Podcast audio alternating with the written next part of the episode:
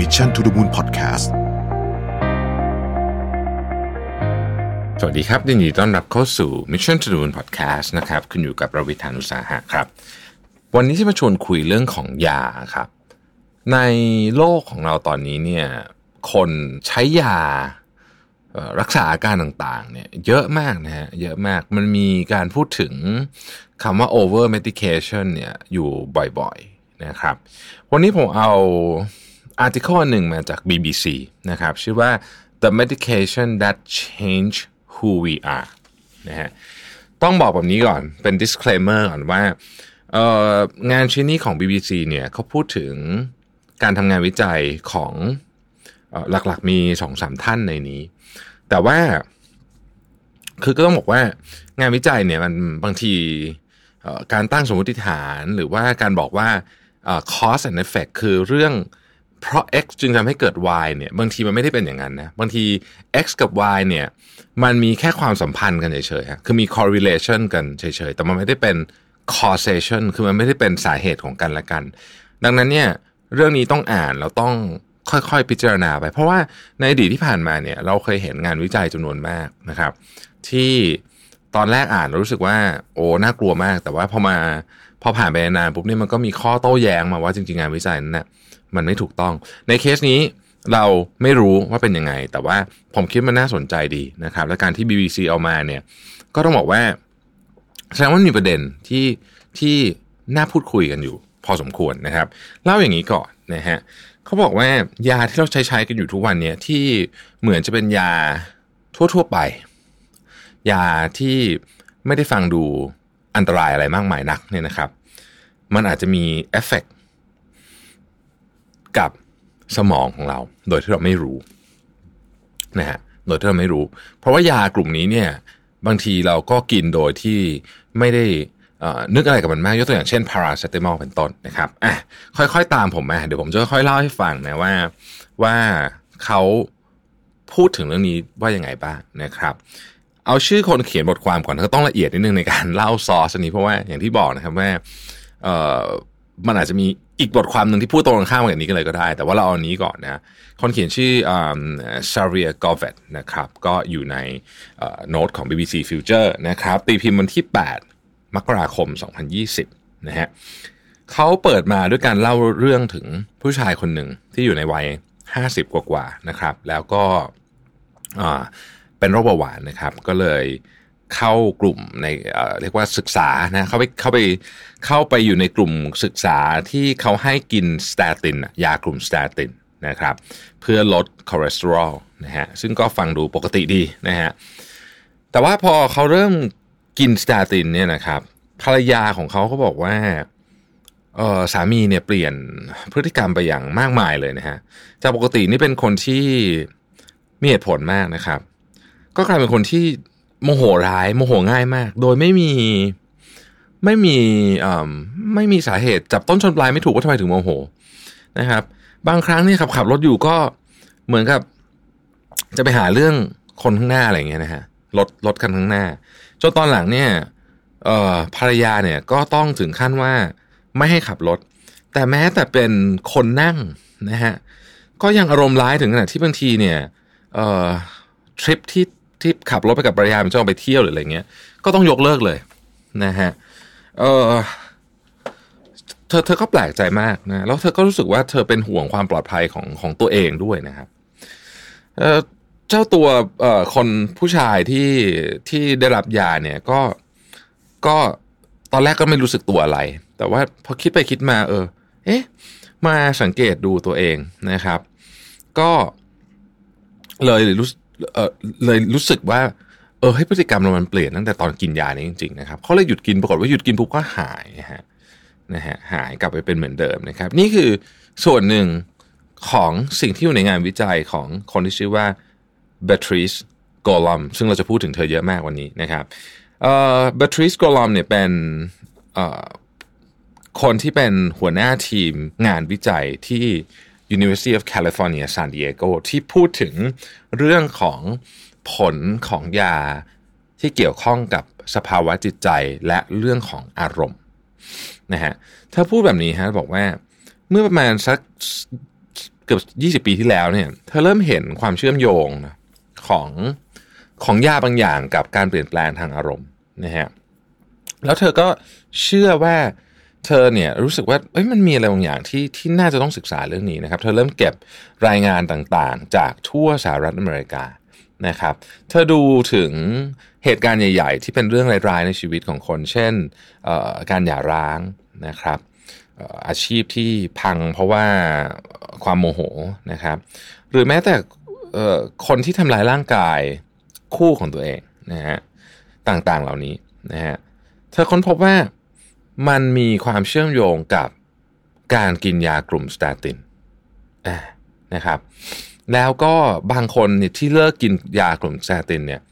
ก็กลับไปมีพฤติกรรมที่ไม่รุนแรงแบบนี้นะฮะเธอก็เลยบอกว่า เอ๊ะมันมันต้องน่าจะศึกษาลงไปลึกกว่านี้อีกนะครับแต่ว่าจริง ๆ เนี่ยโอเคแหละ มันก็อาจจะยังเป็นเป็นสิ่งที่เอ่อ ต้องต้องต้องต้องทำการศึกษายาวนานกว่านี้ แต่สิ่งที่น่าสนใจก็คือว่า พอศึกษาลงไปเรื่อย ๆ เธอก็บอกว่ามันมีหลักฐานนะ ที่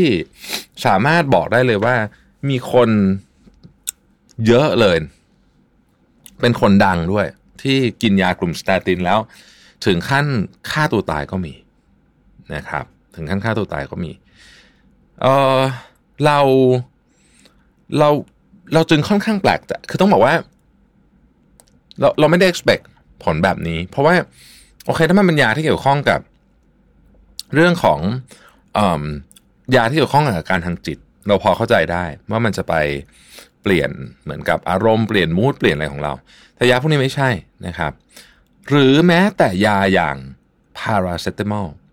ก็มีรายงานว่ามันมีผลข้างเคียงที่ทำให้เกิดคนมี impulsive ก็คือควบคุมตัวเองไม่ได้ นะครับหรือว่าอารมณ์เสียมากกว่าปกตินะฮะและที่สำคัญที่สุดมีอันหนึ่งเกี่ยวกับพาราที่น่าสนใจมากคือ มันลดความเห็นอกเห็นใจคนอื่นของคนที่กินพาราเซตามอลไปตอนนั้นนะฮะ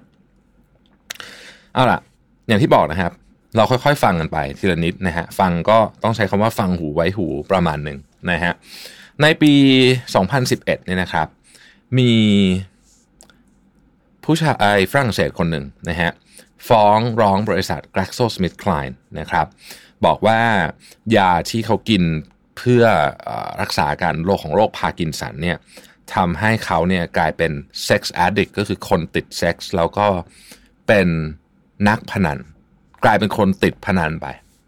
จากก่อนหน้านั้นอาจจะไม่ได้เล่นพนันนะครับ เราเห็นเคสจำนวนมากที่คนเนี่ยฟ้องร้องบริษัทยา เชื่อมโยงพฤติกรรมบางอย่างที่เขาเป็นหลังจากเริ่มกินยานะกับกับยานั้นๆนะครับ ซึ่งมันก็น่าสนใจว่าโอเค มันยังพิสูจน์ไม่ได้ทุกเคสก็จริง แต่ถ้าเกิดว่ามันเป็นจริง ถ้ายาบางอย่างมี side effect ที่ไม่ใช่ side effect ทางร่างกาย side effect ทางร่างกายมันเห็นชัด เช่นสมมติกินแล้วคลื่นไส้อาเจียนแบบนี้เห็นชัด อย่างนี้เราก็รู้อยู่แล้วนะครับเขาก็จะเขียนเตือนไว้นะฮะแต่ side effect ทางด้านจิตใจเนี่ย มัน subtle ใช้คำว่า subtle ก็คือมันมันมองเห็นยาก แล้วมันก็ vary ระหว่างแต่ละคนมาก ๆ นะครับ พูดถึง over medication เมื่อกี้นิดหนึ่งที่เกริ่นไว้ตอนต้นนะฮะเฉพาะสหรัฐอเมริกาอย่างที่ประเทศเดียวนะฮะผมให้ท่านลองหลับตานึกถึงสหรัฐอเมริกาเป็นหนึ่งประเทศนะฮะหนึ่งปี คุณคิดว่าประเทศสหรัฐทั้งประเทศเนี่ย กินพาราพาราเซตามอลเนี่ย กี่ตันนะฮะหนึ่งปีนะฮะกี่ตัน ตัวเลขคือสี่หมื่นเก้าพันตัน หลายคนบอกว่าสี่หมื่นเก้าพันตันนึกไม่ออกว่าเยอะหรือน้อย เยอะฮะ เยอะเมื่อ เยอะเพราะเมื่อแบ่งออกมาเป็นรายประชากรแล้วเนี่ย เท่ากับว่าคนสหรัฐเนี่ย เฉพาะยาพาราอย่างเดียวนะฮะ กินปีหนึ่งสองร้อยเก้าสิบแปดเม็ด 298 เพนฮะต่อคนต่อปีนะครับ เยอะมากๆ เยอะมากๆ และอายุยิ่งอายุเยอะขึ้นไปนะครับ ก็จะยิ่งกินยาเยอะ คนที่อายุ 65 นะฮะคนที่65 ขึ้นไปเนี่ยเอ่อมีโอกาสบางคนกินยาถึง 7-8 อย่างใน 1 สัปดาห์ก็มีนะครับโดยเฉพาะคนที่มีโรคประจำตัวต่างๆพวกนี้เพราะฉะนั้นผลของยาที่มันเกี่ยวข้องกับบุคลิกภาพ เราไม่ได้มีการพูดคุยหรือศึกษากัน เท่าไหร่นะครับ กลับมาที่คุณโกลอมคุณโกลอมนี่บอกว่าเอาล่ะ เธอเธอลองไปดูเรื่องของกลับมาที่เรื่องของ statin นะฮะลดคอเลสเตอรอลใช่ไหมลดคอเลสเตอรอลเธอค้นพบว่าคอเลสเตอรอลที่ลดลงเนี่ยนะฮะทำให้พฤติกรรมของคนเปลี่ยน มีงานวิจัยชิ้นหนึ่งที่ไปทดลองกับลิงนะฮะ แล้วให้ลิงเนี่ยกินอาหารที่เป็น low cholesterol diet นะฮะก็คือกินแล้วคอเลสเตอรอลลดลงเนี่ยนะฮะกินอาหารนะฮะที่กลุ่มที่เป็น low cholesterol diet นะฮะปรากฏว่าลิงพวกนี้เอ่อก้าวร้าวมากขึ้นอย่างมีนัยสำคัญนะฮะแล้วก็ไปทดลองกับสัตว์อื่นอีกมากมายเลยนะครับ แม้แต่แมลงวันเองก็ตามนะฮะบอกว่าถ้าเกิดลดคอเลสเตอรอลปุ๊บเนี่ยเอ่อขอโทษครับเอ่อมันเป็นอย่างนี้ คือคอเลสเตอรอลเนี่ยมันมันมีผลต่อ เซโรโทนินเซโรโทนินเนี่ยมันเป็นไอตัวที่มัน regulate พวก mood เรื่องอะไรอย่างเงี้ยนะครับ ทั้งในคนในสัตว์แม้แต่แมลงวันเองเนี่ยถ้าระดับเซโรโทนินเปลี่ยนปุ๊บเนี่ยก็ก็จะมีความก้าวร้าวนะฮะได้เนี่ยดังนั้นเขาเลยบอกว่ามันมีความเป็นไปได้ ขอใช้ว่ามีความเป็นไปได้ที่การลดคอเลสเตอรอลส่งผลต่อระดับเซโรโทนิน แล้วก็เลยไปส่งผลต่อความรุนแรงนะครับ พฤติกรรมที่ควบคุมตัวเองไม่ได้ หรือแม้แต่การฆาตกรรมหรือฆ่าตัวตายนะฮะมันมีงานวิจัยเยอะเลยหลายชิ้นที่สนับสนุนความเป็นไปได้เขาเรียกว่า potential link นะครับระหว่างไอตัว statin เนี่ยนะครับกับกับพฤติกรรมที่ไร้เหตุผลนะฮะเขาบอกว่า โอเค มีแนวโน้มว่าจะเป็นอย่างนั้น นะครับมีแนวโน้มว่าจะเป็นอย่างนั้น แล้วเธอก็บอกว่าเธอไปศึกษางานเออศึกษา case study ในสวีเดนนะครับของคน 250,000 คนนะครับที่เกี่ยวข้องกับระดับคอเลสเตอรอลเอาระดับคอเลสเตอรอลของคน 250,000 คนมาเทียบกับอาชญากรรมการการประกอบอาชญากรรม ก็มีความเชื่อมโยงกัน มีความเชื่อมโยงกันนะครับอย่างมีนัยสำคัญนะฮะคนที่ ลดคอเลสเตอรอลด้วยการกิน statin อะไรก็แล้วแต่เนี่ย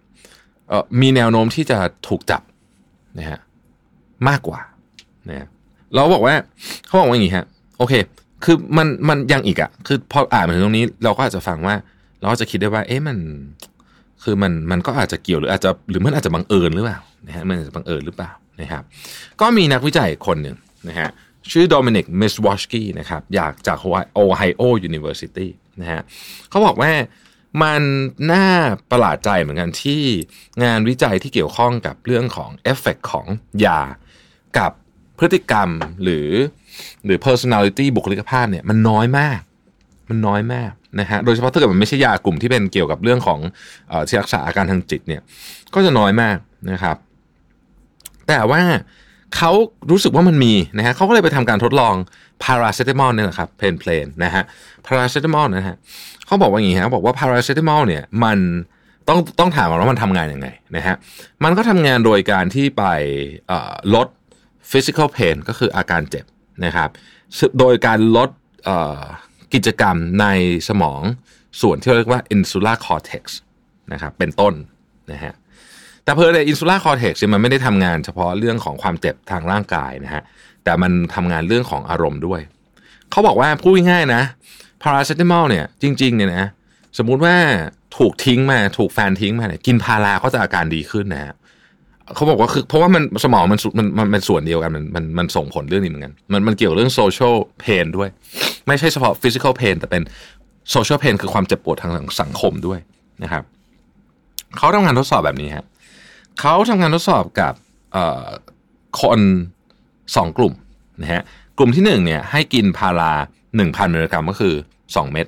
กลุ่มที่สองเนี่ยเป็น placeboคือยาเปล่าไม่ไม่มีไม่มีอะไรในนั้นเป็นแป้งอะไรอย่างเงี้ยนะครับ แล้วก็ให้อ่านนะฮะให้อ่านเกี่ยวกับเรื่องของคนที่มีประสบการณ์ดี ๆ ในชีวิต สิ่งที่เขาต้องการจะหาคือว่าเขาอยากรู้ว่ากลุ่มที่มีพารากลุ่มกลุ่มคนที่กินพาราไปเนี่ย มีเอมพัตตีคือความเห็นอกเห็นใจ ผู้อื่นเนี่ยน้อยลงหรือเปล่านะครับ ปรากฏว่าชัดเจนเลยฮะคนที่กินพาราไปเนี่ย มีความเห็นอกเห็นใจ เพื่อนมนุษย์ด้วยกันเนี่ย น้อยกว่ากลุ่มที่เป็น placebo ก็คือที่เป็นยาหลอกนะครับเขาจึงบอกว่าแบบนี้ครับ เอาล่ะ มันอาจจะไม่ได้เปลี่ยน personality ของเราก็จริง เพราะ empathy มันเป็นของที่วัดกันยาก แต่อย่างน้อยที่สุดเนี่ยมิชวอสกี้บอกว่า เราควรจะต้องให้ข้อมูลนี้กับสาธารณชนไหม เพราะว่าถ้าเกิดว่ามันเนี่ยกระทบกับเอมพัตตีของเราเนี่ยเราจะได้รู้ว่าเวลากินพาราเนี่ยเราจะไปคุยกับใครเนี่ยถ้ามันเป็นเรื่องสำคัญ เช่นต้องคุยกับสามีภรรยาหรือคุยกับเจ้านายเนี่ยเราจะได้รู้ว่าตอนเนี้ยเราอาจจะมีเอมพัตตีน้อยกว่าปกติ เหมือนที่เหมือนเหมือนคำเตือนเหมือนกับว่าเวลากินเหล้าแล้วคุณต้องไม่ขับรถอะ นะฮะอันนี้ก็อาจจะว่ากินพาราแล้วคุณไม่ควรคุยเรื่องที่มันแบบต้องใช้อิโมชันหนักๆ มาก ๆ หรือเปล่านะฮะนี่เป็นข้อสังเกตอันหนึ่งงานวิจัยชิ้นหนึ่งครับทำโดยนักจิตวิทยาที่ Northwestern นะฮะที่ Northwestern เนี่ยเขาทดสอบอยานะฮะซึ่งยาเนี่ยเป็นยาต้านเศร้านะครับ อันนี้คือโดยตรงและเกี่ยวข้องกับเรื่องอารมณ์โดยตรงนะครับ แต่เขาบอกว่ามันยาต้านเศร้าเนี่ย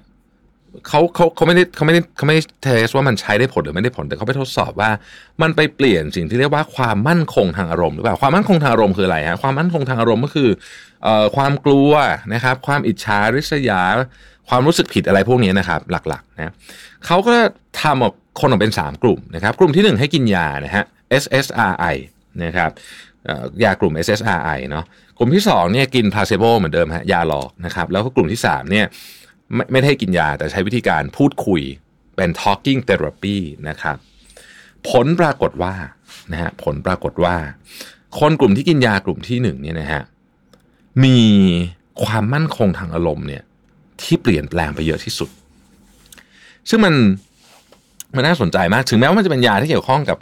โรคซึมเศร้าโดยตรงเนี่ยนะฮะ แต่ความมั่นคงทางอารมณ์กับการหายซึมเศร้ามันเป็นคนละเรื่องกันนะ แล้วก็มันมัน มันถ้ามันเชื่อมโยงกันได้เมื่อไหร่ปุ๊บเนี่ย งานวิจัยอื่นๆที่ออกมาเนี่ย มันจะต้องมันจะต้องทำให้คนที่กินยาพวกนี้ตระหนักถึงเรื่องเหล่านี้ด้วย เพราะความมั่นคงทางอารมณ์เป็นอีกเรื่องหนึ่งนะครับ เป็นอีกเรื่องหนึ่งนะฮะโอเค ทั้งหมดทั้งมวลนี้ต้องเล่าอย่างนี้ก่อนว่า อย่างที่ผมบอกในตอนแรกนะครับ ว่างานวิจัยเนี่ยมัน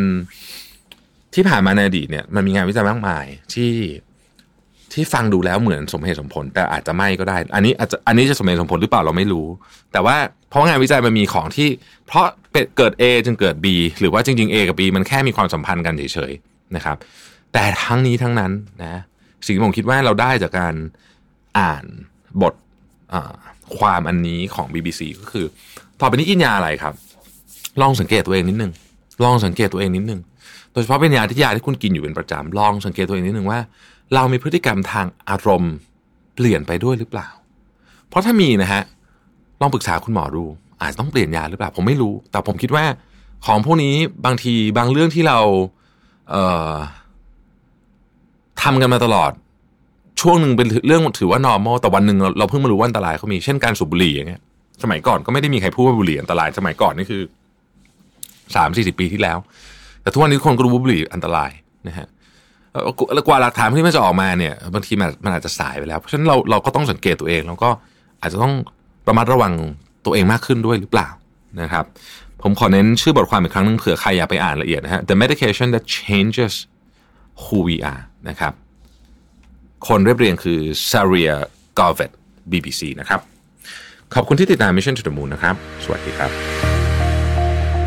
Mission to the Moon Podcast